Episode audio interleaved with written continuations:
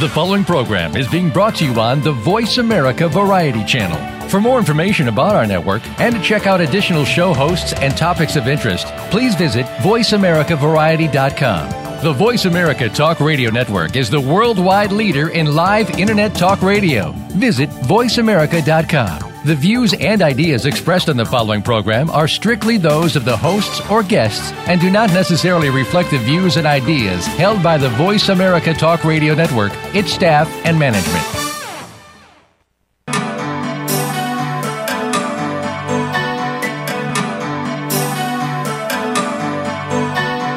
Welcome to Dr. Carol's Couch with your host, Dr. Carol Lieberman. All comments, views, and opinions are solely those of Dr. Lieberman, her guests, and callers. Now it's time to have a seat on Dr. Carol's couch. Here's your host, Dr. Carol Lieberman.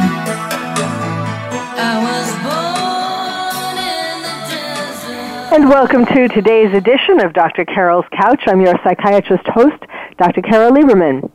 Well, you know, there have been a lot of um, events going on in the last few days uh, for Holocaust Remembrance Day yesterday, and um, it occurred to me that so much of the way a lot of people think of the Holocaust is that it's something in history, something in the past, never again.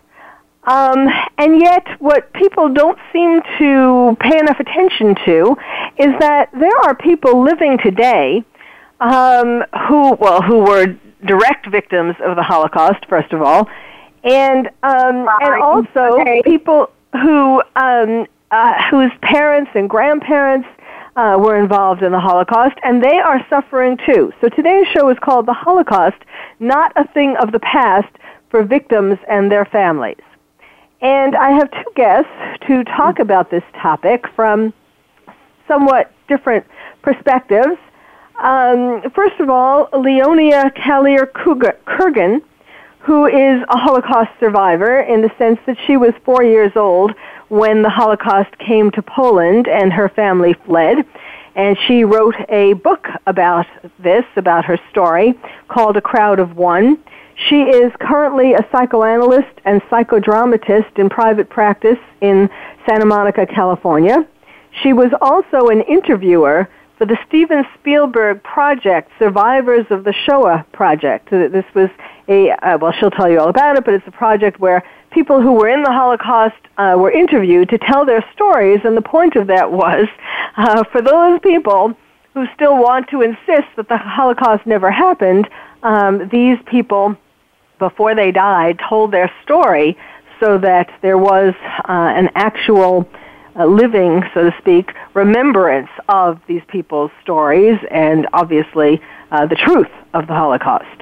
And also Okay. um, today uh, I, we have Susan Edel. She is with the Okay. she is with the tracing department um, of the Magen David Adom. Uh, that's a, that's a department in that is connected with Magen David Adom, which is essentially the Red Cross of Israel. And their special tracing department reunites people, particularly people from the Holocaust, with their other family members, since uh, families were mostly dispersed between um, uh, the camps and people who managed to uh, get to be somewhere else, get got to leave Germany or whatever whatever whatever country was being invaded by the Nazis. So, are you both are you both there? Susan is in Geneva actually at this time. We're on a cell phone in Geneva. That's why things are a little tough. And she is working, trying to reunite a family. Um, but Matt, my my wonderful wizard of a producer, is going to get her back on the line, and maybe she can find a landline where she is, and if not, maybe she can find a better spot where her cell phone works better. In the meantime, could you please get Leonia back on? Hello. Okay, great, Leonia. Okay, did you hear me introduce you? No. Oh, okay. Well, we'll do it again. Leonia Kalir Kurgan is a Holocaust survivor, first of all. Uh, she was four years old when the Nazis invaded Poland, where she was living with her family. And she is currently a psychoanalyst and psychodramatist in private practice in Santa Monica, California. She was also an interviewer for the Steven Spielberg Survivors of the Shoah project, and I was describing what that was, which was a, basically a narrative history of survivors of the Holocaust, so that for those people who still insist that the Holocaust didn't happen, um, uh, which of course is a very anti-Semitic uh, political view to take, um, that um, that th- there is this project, and you'll tell us about that project too. But the main thing is um, that Leonia has written an amazing, amazing book. I read it. It kept me up because I couldn't put it down. I, I started to read it before I went to sleep, and I, I couldn't stop. Um, it's called A Crowd of One, and it is her story of um, her her family in Poland. It starts right before they the Nazis invade Poland, and where they have to leave and go on a journey to find some kind of land where there is security and to rebuild their lives. So, Leonia, why don't you start and um, tell us about how uh, what made you write this book and what you based the book on, and so on. Um, well, uh, uh, I started off by, uh, by joining a writing group. Uh, um, I met him at the, you know, they have this, um, every year they have a book fair, and I took a, a writing class with Bruce Bowman, and I started writing essays. And then gradually I realized that there was a book here that I wanted to write. And I called it a crowd of one because we were a group of 10 people, but I was very lonely. And in my introduction, I write, it's just two short pages, and I wonder if I can read it because it gives an introduction to a lot that is in the book because I don't want to give away the story. I want you to read the book. well, so, yes, but we do, we would like to hear some of the story, but go ahead. Okay, so uh, uh um, um, this is the introduction. 20 of us sat, eyes closed, in chairs pulled into a circle. It was our third week of voluntary training at the Suicide Center in Cape Town, South Africa, and our leader had asked us to imagine ourselves at age 10 eating dinner with our families. As if watching a movie, I saw my parents and 14 year old sister in the dining room, sitting around a round table of dark Cape stinkwood. My parents were discussing a party they had gone to the previous evening. Who was dancing with whom? Whether my mother had been the most sought after partner. My sister chattered, though I could not hear what she was saying. She addressed her conversation to our mother, seemingly unaware that Mama paid no attention. No one noticed me running alone around the perimeter of our dining room, my head bent as I looked at the ground and silently cried. Seeing the scene in my mind's eye, I wept. Why did my 10 year old child self look so heartbroken? The sight of her, so unexpected and disturbing, was my first adult stirring of the deep and largely unexamined effects of an upheaval that had come long before me.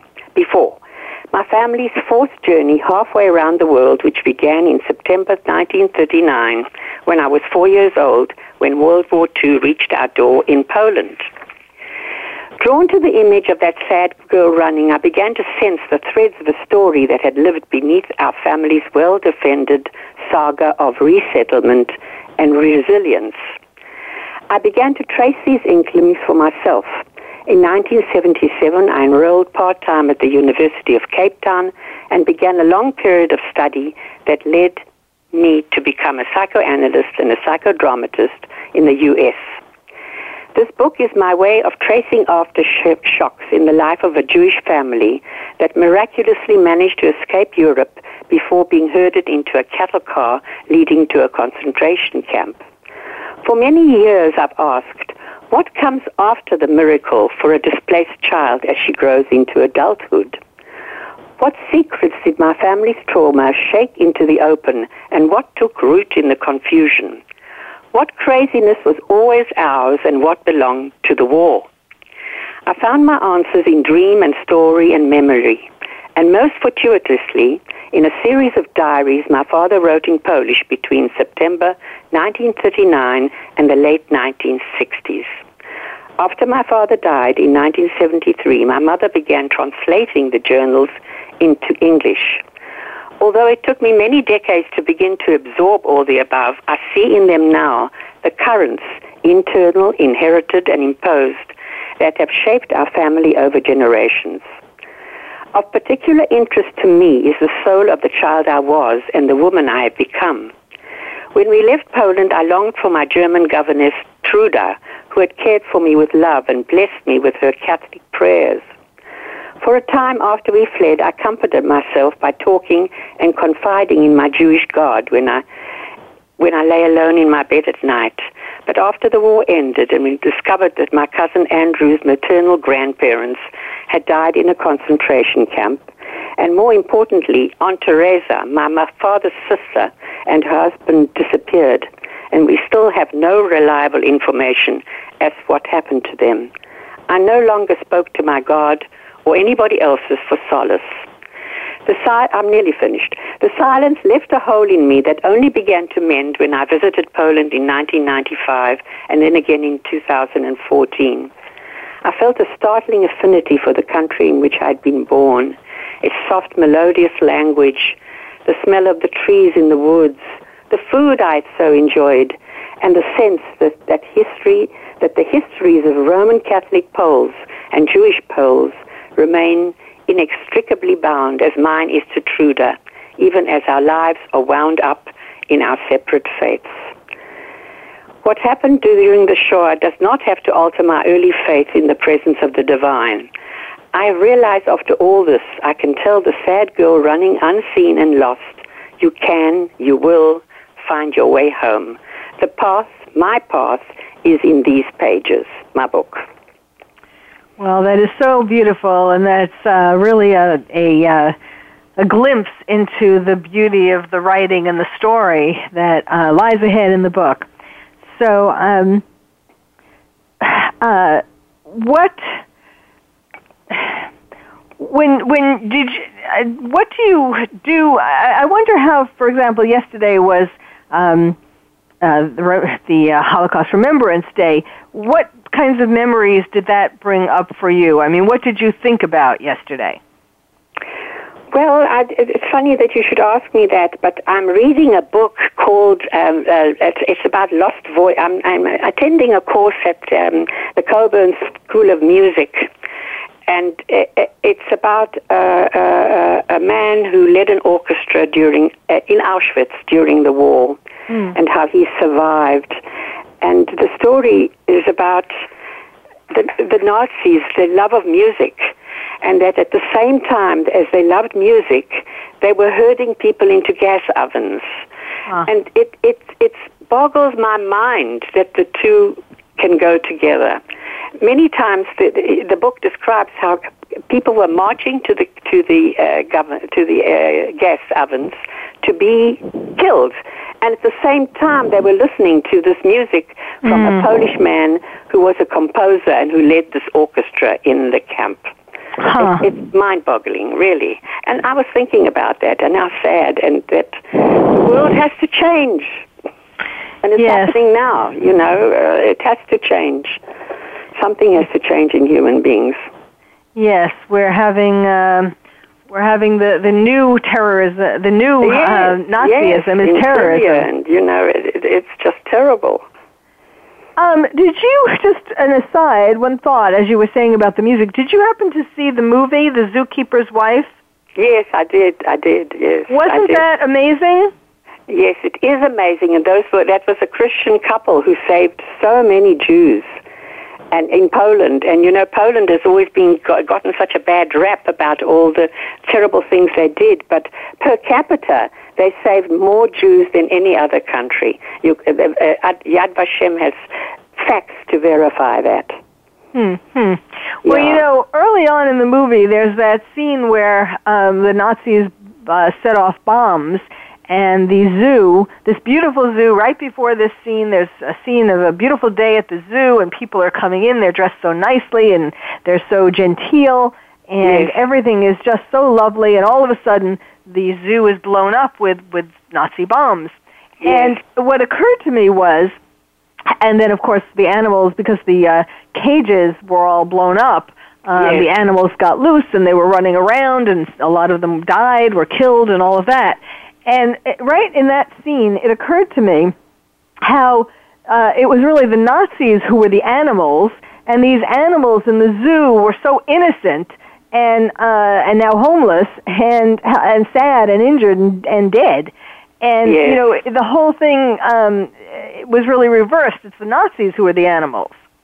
Yes, in, yes, in, in some funny way. It was, it was, it was a very good movie. It was very well, well done. and, and a true story. I, I want to encourage all my listeners to go see it. It's a true story. And, to read the uh, book, the book is better even than the movie. It's, it's a wonderful book. mm, mm. Yes, and and it speaks to to how good and kind some people are. Yes, how this couple, the, the Mm. zookeeper's wife and the zookeeper, uh, Yes. risk their lives uh, to um, to save Jews in the camps.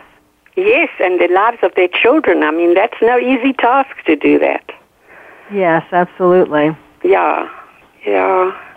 You know, I, I, when I uh, when we escaped from Poland, we went to South Africa, where in a way it was a similar situation, except now being white, we were the victimizers instead of the victims, the black people, and the terrible things that were done to them. I mean, really, it's it's it's, it's Yes. like going from the, the um, frying pan to the fire. Yes, yes. yeah. Well, that music uh, signals that we need to take a break. Um, Yes. My guest again is Leonia Kalir Kurgan. Her book is called A Crowd of One. We're going to continue talking with her, and we're going to continue on with the show, The Holocaust, Not a Thing of the Past, for victims and their families. So stay tuned. You're listening to Dr. Carol's Couch, and I'm your psychiatrist host, Dr. Carol Lieberman.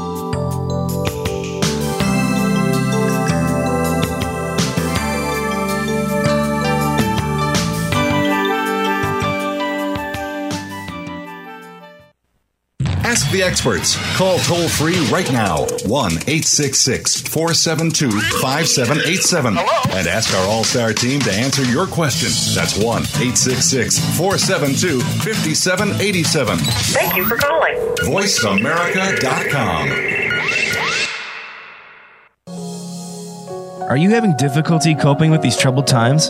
Do you want help? Then contact Dr. Carol Lieberman today at www.drcarol.com. Dr. Carol is a certified psychiatrist who not only has won an Emmy, but is a regular on top television shows like Oprah Winfrey and Larry King. She's here to help you through books, CDs, and helplines. Having trouble relaxing? Check out her relaxation CD. Has the fear of terrorism crippled your life?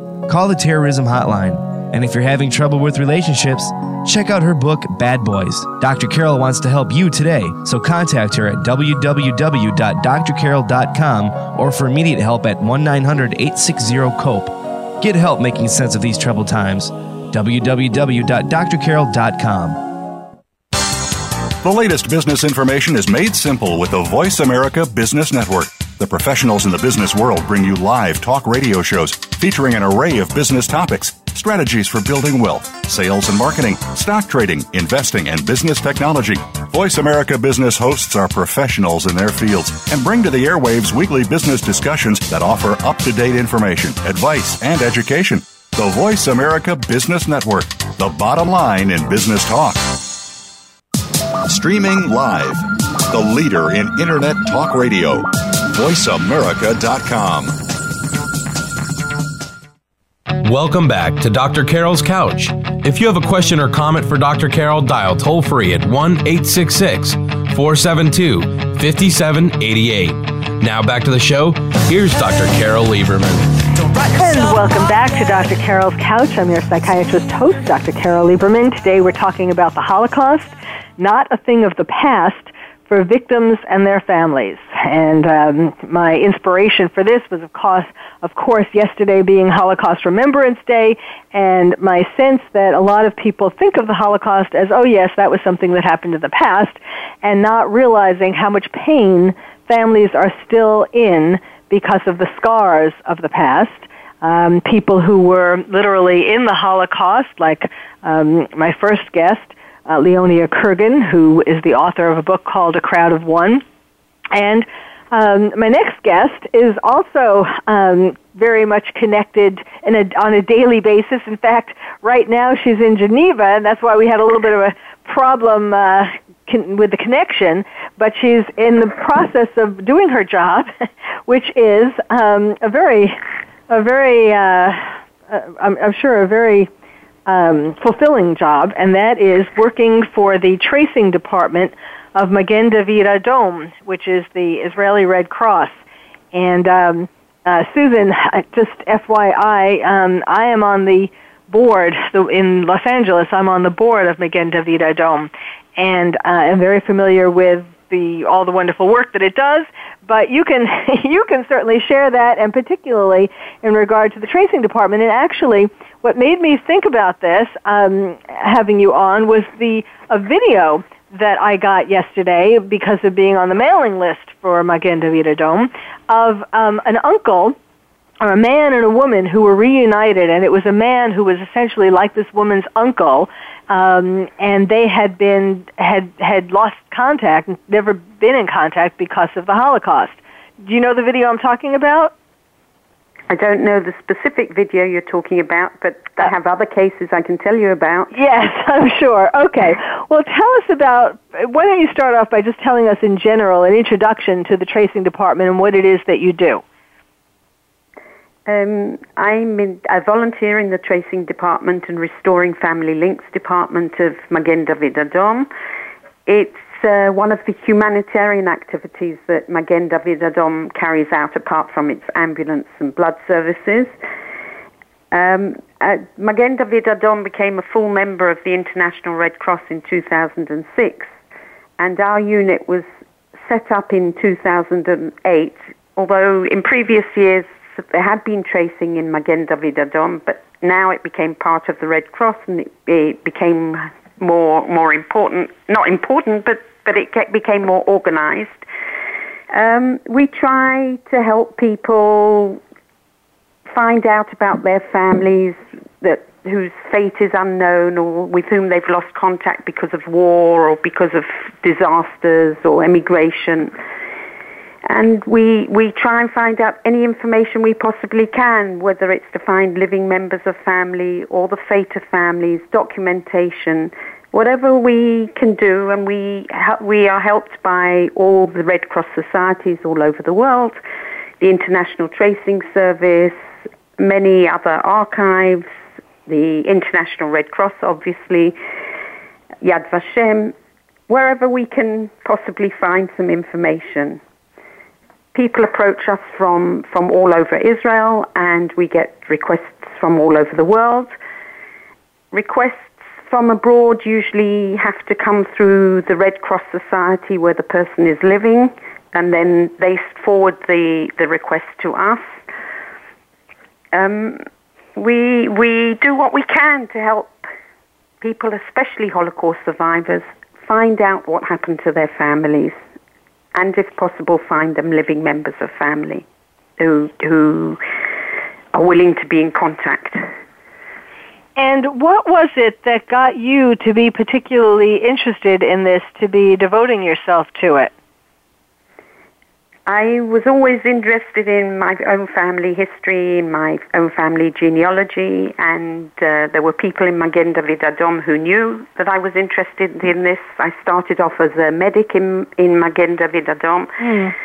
And later on, I, I joined the tracing department, and ever since about the last eight or nine years, I've been busy trying to help Holocaust survivors, mainly Holocaust survivors. And t- tell us about some of the interesting families that you've been able to put together. I've been able to put uh, together about seven sets of siblings or half siblings um, one of my first cases was the case of uh, a request from Australia where the, the lady in question was looking for information about her parents and her family.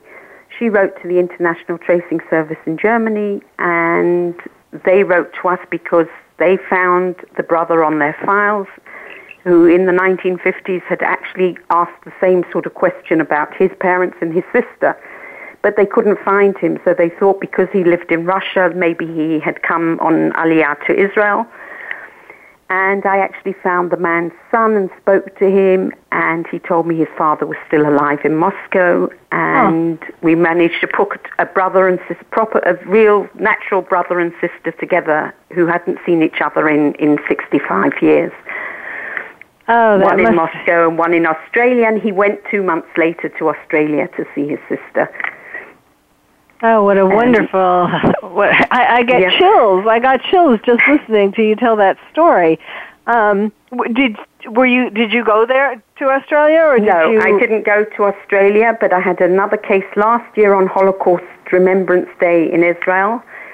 Um, a lady got up at the end of the ceremony in Yad Vashem to speak in the name of the Holocaust survivors, and she introduced herself as Zahava from the Broadman family from Novi Vishnitz in Poland, and a woman living up north in Israel, Yafa, heard her speak and said, but my father was also Broadman and he also came from Novi Vishnitz. Maybe we are family.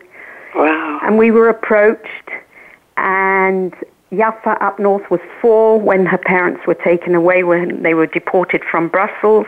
She was put into care in a Jewish children's home and later in a, a non-Jewish family. She never even knew the name of her grandparents. We approached the Belgian Red Cross, who, after a very short time, sent us information about Yafa's parents and the names of her father's parents, her grandparents. With that information, we approached Zahava, who confirmed that her grandparents were the same people, which means that the two fathers were actually brothers. They were, Yafa and Zahava are first cousins. They had never known of each other's existence. Mm. They both thought they were the only survivors of their father's family. Huh. And they, I was at their reunion, which was very, very emotional. Oh, wow. I know. Yeah. In this, uh, the one that I saw on the video, it was just, they couldn't stop hugging each other. It was and crying. It was uh, beyond words. Right. I mean, do right. you try to, um, like, for example, when there's a reunion in Australia, do you try to get somebody to um, to videotape these? Unfortunately, that was one of our earlier cases, and we, we didn't manage to do it. But now we do try and, and get somebody to, to video or to photograph the meetings, yes. Yes, Definitely. Yes. Because it's very important that people should know, that people should have hope, that, that we can still find family and we can still help people to find out what happened. Yes, and let me. Um, I was reading an article in which you were mentioned, uh, Susan. It was in. Let's see. It was um, Special MDA Tracing Unit operates to restore family ties broken off in the Holocaust. It was in the Yeshiva World News, and um, they gave statistics since Holocaust Remembrance Day of 2016. So, in other words, a year ago, 145 yeah. new requests have been filed to MDA. Right. And then since right. the unit was established in 2008, 3,521 cases have been researched and in most of them, uh, some it's some the unit has succeeded in reuniting family members of a certain degree, or retrieving documents disclosing their faith. I mean, what does that mean? Documents disclosing their that faith. That means that the family asked us if we could find out anything about what happened to members of the family. They didn't always know where they were deported to, when they were deported. And in many cases, we actually managed to get documentation to tell the family exactly what happened. And this is this is another important thing because it it closes it, it closes the issue for, for the Holocaust survivors to know exactly what happened. The the doubt is, it, is a problem for, for people. They they like to know exactly what happened, even if the news is not good news. It it gives them closure. Yeah. And that's very important. Now, did you have family from the Holocaust? My grandparents were actually in Bergen-Belsen, but they survived, yes. Huh. Mm. Yeah. So, so I, I guess that gives you a special interest in uh, and special fulfillment in, in reuniting these people. Um, Yes, Leonia, yes, my- why don't you tell Susan a little bit about your family and and their journey and so on, and um, maybe. Uh, you know, I originally thought of having you both on because you talk about different perspectives of the Holocaust, but um, then it occurred to me, as, uh, right before the show, that you might uh, you might well be interested or be able to be helped by this service, this tracing department of Magen David Adom. So why don't you tell Susan a little bit about your family? Okay, okay, Susan.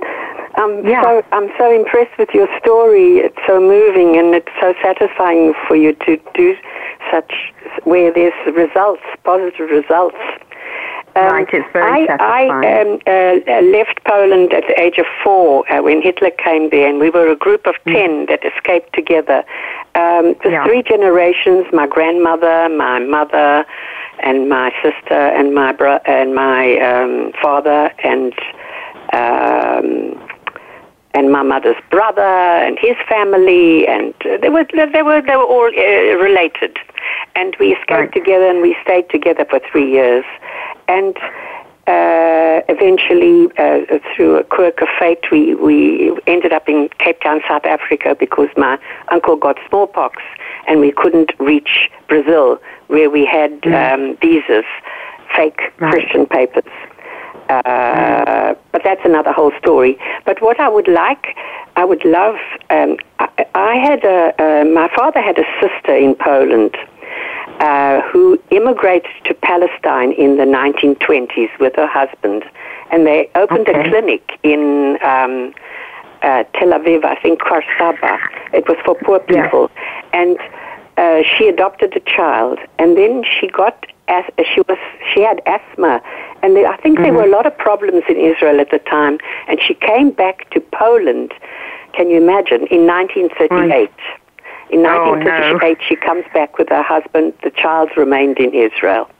And uh, then I met her for the first time when I was three, and I loved her very much.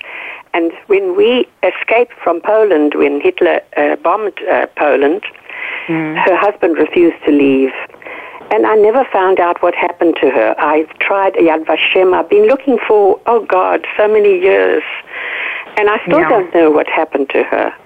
And her name was Teresa and uh, Kutten, and uh, I've got some details about her. And I would love to find out what happened to her. It, it, it moved me so much when you said that people need closure. They need to know what happened to these people that they lost. And then also, Right, I had a much so. governess that helped me, and I didn't know. Hello? Yeah. Uh, and Yeah. I didn't know. Um, uh, uh, I lost her. She was Roman Catholic, and she uh, she looked after me. I spent Mm. all my time with her, and um, and she didn't come with us when we left Poland. And I don't know her last name, but I've advertised for her, and I would so love to to find out what happened to her. She was like I'm sure you- care of me for four years, Right. and uh, I loved her very deeply. I'm sure you did, but without her details, it's going to be a bit difficult to Yes, to, yes, but, the, to but trace perhaps her. Teresa and her husband. Perhaps we can trace Teresa and her, her husband. I, I would definitely be willing to help. Um, Yes. Can I suggest that you, you put in a request to the Red Cross Society in, in Los Angeles? You're in Los Angeles, right? I think I have done that, and they haven't been able. I have done that. I know I have. I've done. I've tried to approach the Red Cross, but without any any success. Okay, okay. Can I give you our, our email address in, Please, in Tel yes. Aviv? And if you send me all the details, we'll see what we can do. But in Okay. general, I must stress that requests from a board should come through the Red Cross. But if you've tried it already and you haven't succeeded, then please send me an email and I will see what I can do. Okay. okay. Can you, do you want to write it down? Yes, I've got a pen. Okay, it's RFL. R S L. RF for Restoring F for Family fan. Links. No, F for Family. R F L. L Yes. for Links. Uh, hyphen in the middle. I M D A I M D A. D A. Israel I wonder Magen if Carol can't give you my email address. Yes, I, I have I You have this email that she's I'll talking send- about. I'll send it, it- Carol it stands, uh, I'll, It stands for I'll Restoring Carol- Family Links. Uh, RFL is Restoring Family Links, and then it's dash IMDA Israel Magen David Adom. I'll give you the Yeah. whole address, no problem. But that's Okay, very sweet of you, Susan. Okay, at MDAORGIL, um, uh, which I think, Carol, you have. Yes. And uh, we'll see what we can do for you. But it may take time. I have to warn you that it, we won't get answers immediately. Okay, I Okay. understand. I understand. Okay, but I'll do my best for you. Thank you very much. Nice to meet you. Okay. and you. So let's talk about. Uh, do, you ever come, Susan? Do you ever come to uh, Los Angeles? Do, do you travel all over the world um, with this? No. Doing this? I've no, no, no. I I um, am actually doing some work in the archives at the International Red Cross in Geneva at the moment. Uh huh. But I don't I don't travel very much for for this work. I do it, most of the work through the computer Yes. and on the phone. Um, but as I say, we have connections with so many archives, and I really will, would like to, to help out in this case and see what we can do. But I need as many details as as I can get. Okay. I need Teresa's date of birth, place of birth, and her parents' names. Whatever whatever can be can be found to help me. Yes. Okay. Yes, I know all that, yeah. Okay. Okay, fine, that fine. that sounds great. Okay, so we- we're going to take a break now, and we'll be right back. Um, we just made a uh, maybe maybe we found we're we're on our way to trying to uh, find Leonia's uh, relatives. Maybe. We can that hope. would be nice. um, okay, so stay tuned. You're listening to Dr. Carol's Couch. Um, again, my guests um, are Leonia um, Kurgan, who is the author of a book called A Crowd of One about her family's journey during the Holocaust, and Susan Edel, who is a volunteer with um, Restoring Family Links in Israel, which is a part of, it's related, connected to the tracing department of Magen David Adom in Israel. So stay tuned and we'll be right back.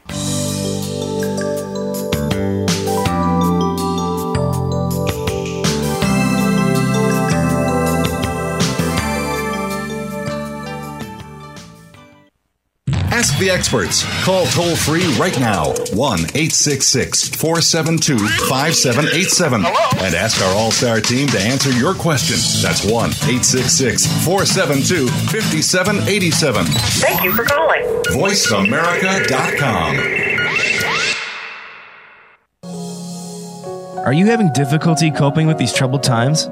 Do you want help?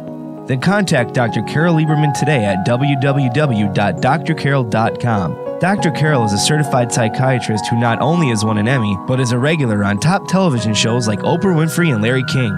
She's here to help you through books, CDs, and helplines. Having trouble relaxing? Check out her relaxation CD. Has the fear of terrorism crippled your life? Call the terrorism hotline. And if you're having trouble with relationships, check out her book, Bad Boys. Dr. Carol wants to help you today, so contact her at www.drcarol.com or for immediate help at 1 900 860 COPE. Get help making sense of these troubled times. www.drcarol.com. These days, everyone is looking for information on staying young, healthy, and fit. The Voice America Health and Wellness Network is here to help you on your quest to better health and a better you. We talk about everything from diet, fitness, and aging to substance abuse, personal growth, mental health, and much more. Learn from our experts who cover health and wellness from traditional and holistic perspectives. Tune in to the Voice America Health and Wellness Network. Healthy living starts here the Internet's number one talk station. Number one talk station. VoiceAmerica.com. Welcome back to Dr. Carol's Couch. If you have a question or comment for Dr. Carol, dial toll free at 1 866 472 5788. Now back to the show. Here's Dr. Carol Lieberman. And welcome back to Dr. Carol's Couch. I'm your psychiatrist host, Dr. Carol Lieberman, talking with you today about the Holocaust, not a thing of the past for victims and their families. And um, my guests, uh, we've been hearing from Leonia Kalir Kurgan. She is a Holocaust survivor.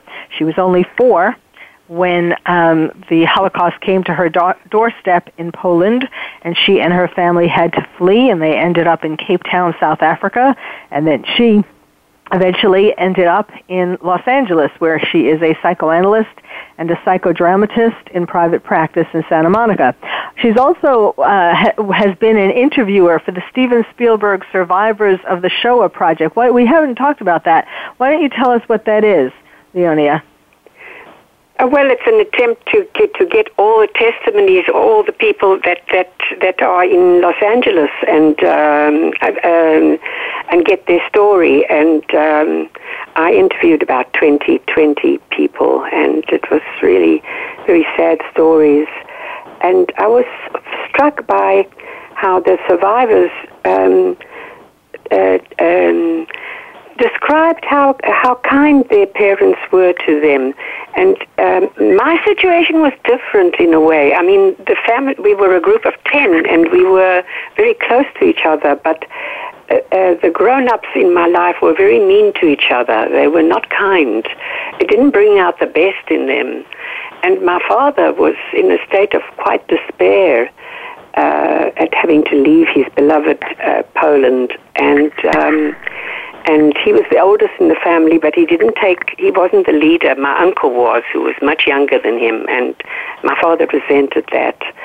And, uh, and it's really strange, we were helped by, uh, when, when we, when we were, you know, we were refugees, so we had no money, and they helped us in Romania. We were there for two years, and, um, uh, we got money from the Jewish uh, charities, and also uh, my parents um, and my grandmother had, uh, and my aunt and my aunt had jewelry, so they sold diamonds, and um, didn't get very much, but it helped us to survive. And interestingly enough, I married a diamond dealer.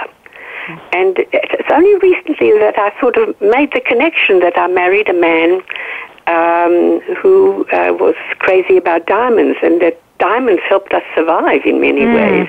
Mm. you know, and uh, it, it just was interesting to me. It took me a long time to piece it together. Yes, that he represented security yes, and something positive in your life at the time. Yes. Uh, um.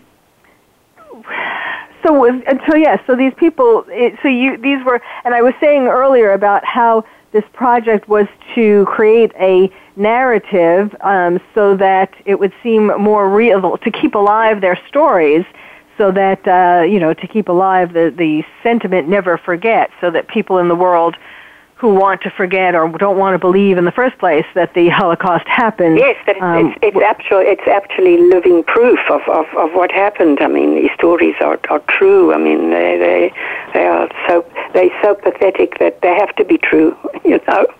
Yes, yes. Mm. You know, um, Susan, before you came on, we were talking about the movie uh, Zookeeper's Wife. Did you, by any chance, see that? Is that movie in Israel now? Did you see that? It's just come to Israel. I've read the book, though.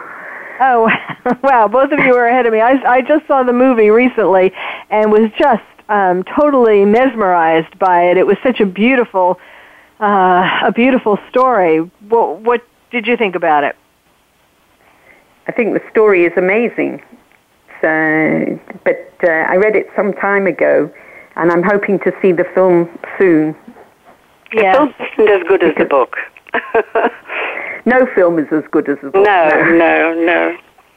Well, but, uh, it's well, the animals are story. exciting to see on screen.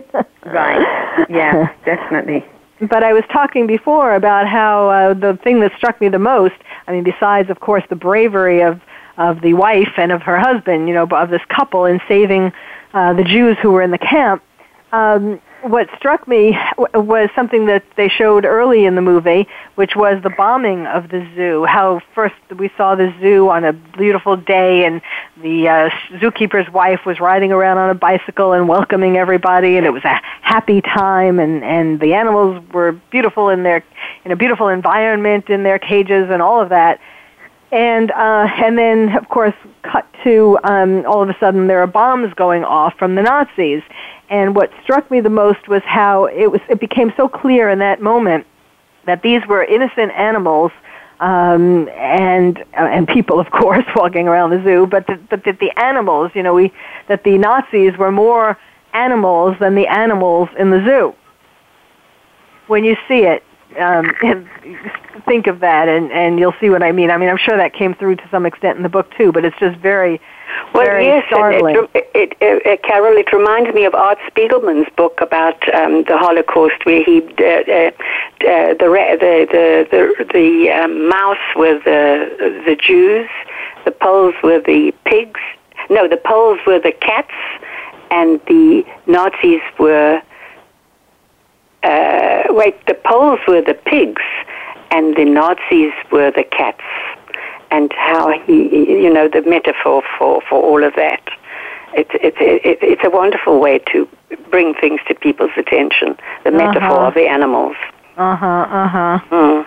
Yeah, I think so. I, I agree, and I, I think that it, it just reflects everything how one minute everything yes. was perfect and good and everyone was living a, a peaceful life, and then suddenly yes everything Suddenly was it's all gone. Yeah. Yes. Yeah. Yes.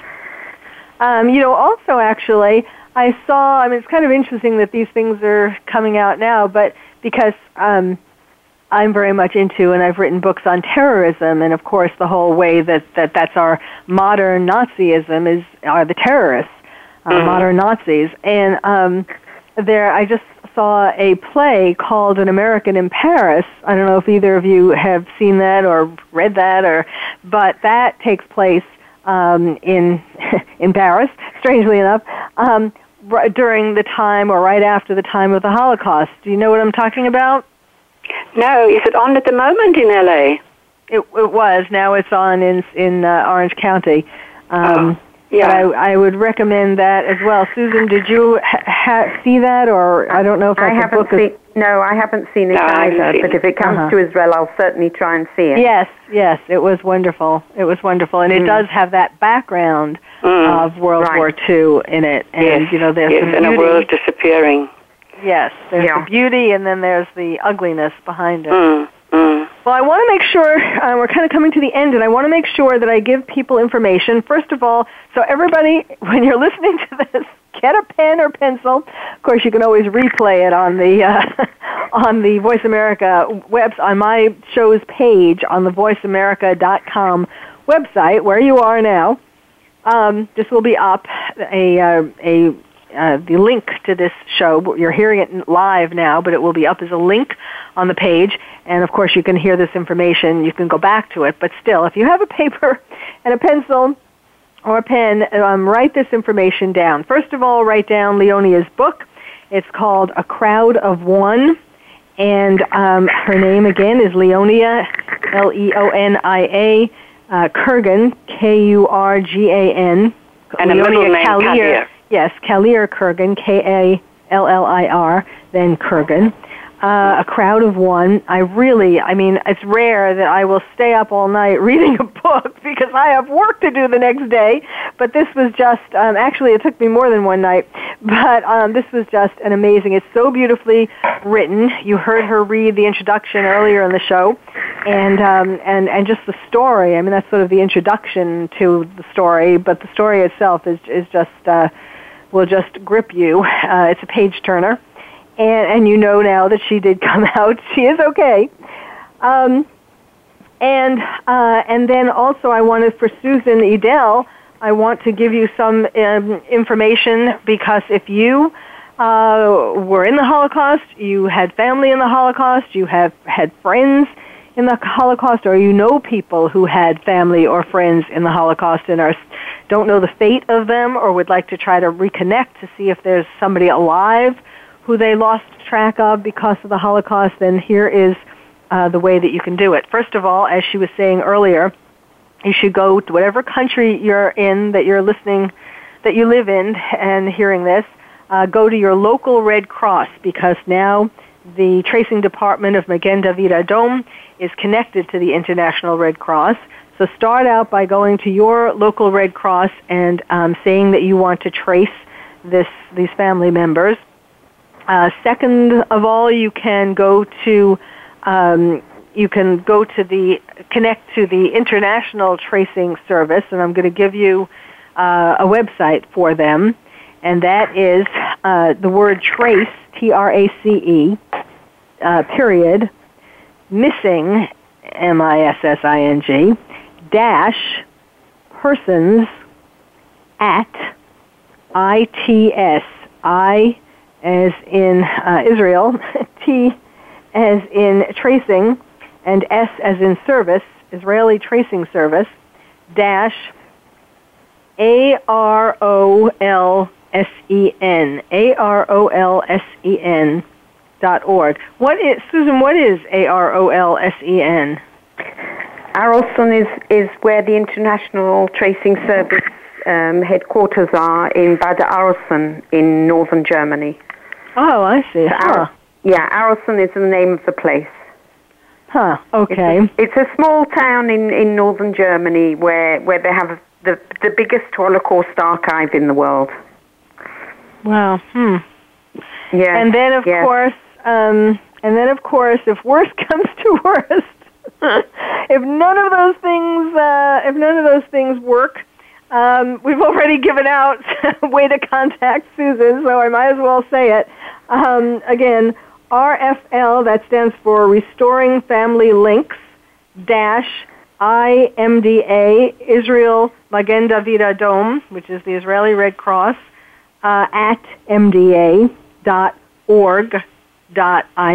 and IL is the code for Israel. So, also, uh, if you would like to make a contribution, if you don't perhaps, uh, if you're not looking for someone yourself or for someone you know, but you would like to, or if you've heard about this incredible work and you would like to contribute to it, you can make a contribution to Magen David Adom. You can, of course, Google that. You can uh, make the contribution to the Israeli chapter, to the international chapter, to a chapter in your neighborhood. Of course, as I was saying, I'm on the board of the uh, Magen David Adom chapter in Los Angeles, so you could contribute to them as well. it goes to them. I don't get anything. I don't get a penny. It goes to this wonderful, wonderful organization. The reason why I'm on the board is because I believe, as a physician, I believe in um, the work that uh, Magen David Adom does. The only way that it provides for this work is through donations uh, through all over the world and it provides ambulances and it provides a blood bank and actually you know it, it not only helps it's it's the red cross in israel. It's not funded by israel. It's only funded by donations. And it not only helps the people in israel who need an ambulance need blood and it's not just for jews it's for all the people in israel. And they also go all over the world whenever there's a disaster like in haiti or wherever you've heard of some kind of a, a disaster um, they they are there and helping people. So it's not just uh, it's not it has no regard to what religion you are or what country you're from. They try to help everybody. So donations are of course always very much appreciated to support the work that Susan is doing, bringing these families together, and lots of other wonderful uh, things that they do. As I said, primarily it started with the ambulances and then the blood and um, just general first responder assistance. And of course, in today's world, that is uh, increasingly being needed. So, Leonia uh, Kalir Kurgan and um, Susan Edel, thank you both so much for contributing to this show. And hey, maybe I, uh, maybe I would love to know. You'll have to keep me uh, um, Leonie will keep me updated whether, in fact, you were able to find out about the fate of her family, and that would be, of course, a, a wonderful uh, uh, outcome of this as well. And thank you, We'll and thank you all we'll for listening. Thank you very much. You're very Thank you very much. And, and Thank you thank very all for much. listening. You've been listening to Dr. Carol's Couch, and I'm your psychiatrist host, Dr. Carol Lieberman. Thank you for joining us on Dr. Carol's Couch. Join us next week at 1 p.m. Pacific Time for another installment of Dr. Carol's Couch. We'll save you a seat. Thanks again for listening to the preceding program brought to you on the Voice America Variety Channel. For more information about our network and to check out additional show hosts and topics of interest, please visit VoiceAmericaVariety.com. The Voice America Talk Radio Network is the worldwide leader in live Internet talk radio. Visit VoiceAmerica.com. The views and ideas expressed on the preceding program are strictly those of the hosts or guests and do not necessarily reflect the views and ideas held by Voice America Talk Radio Network, its staff, and management.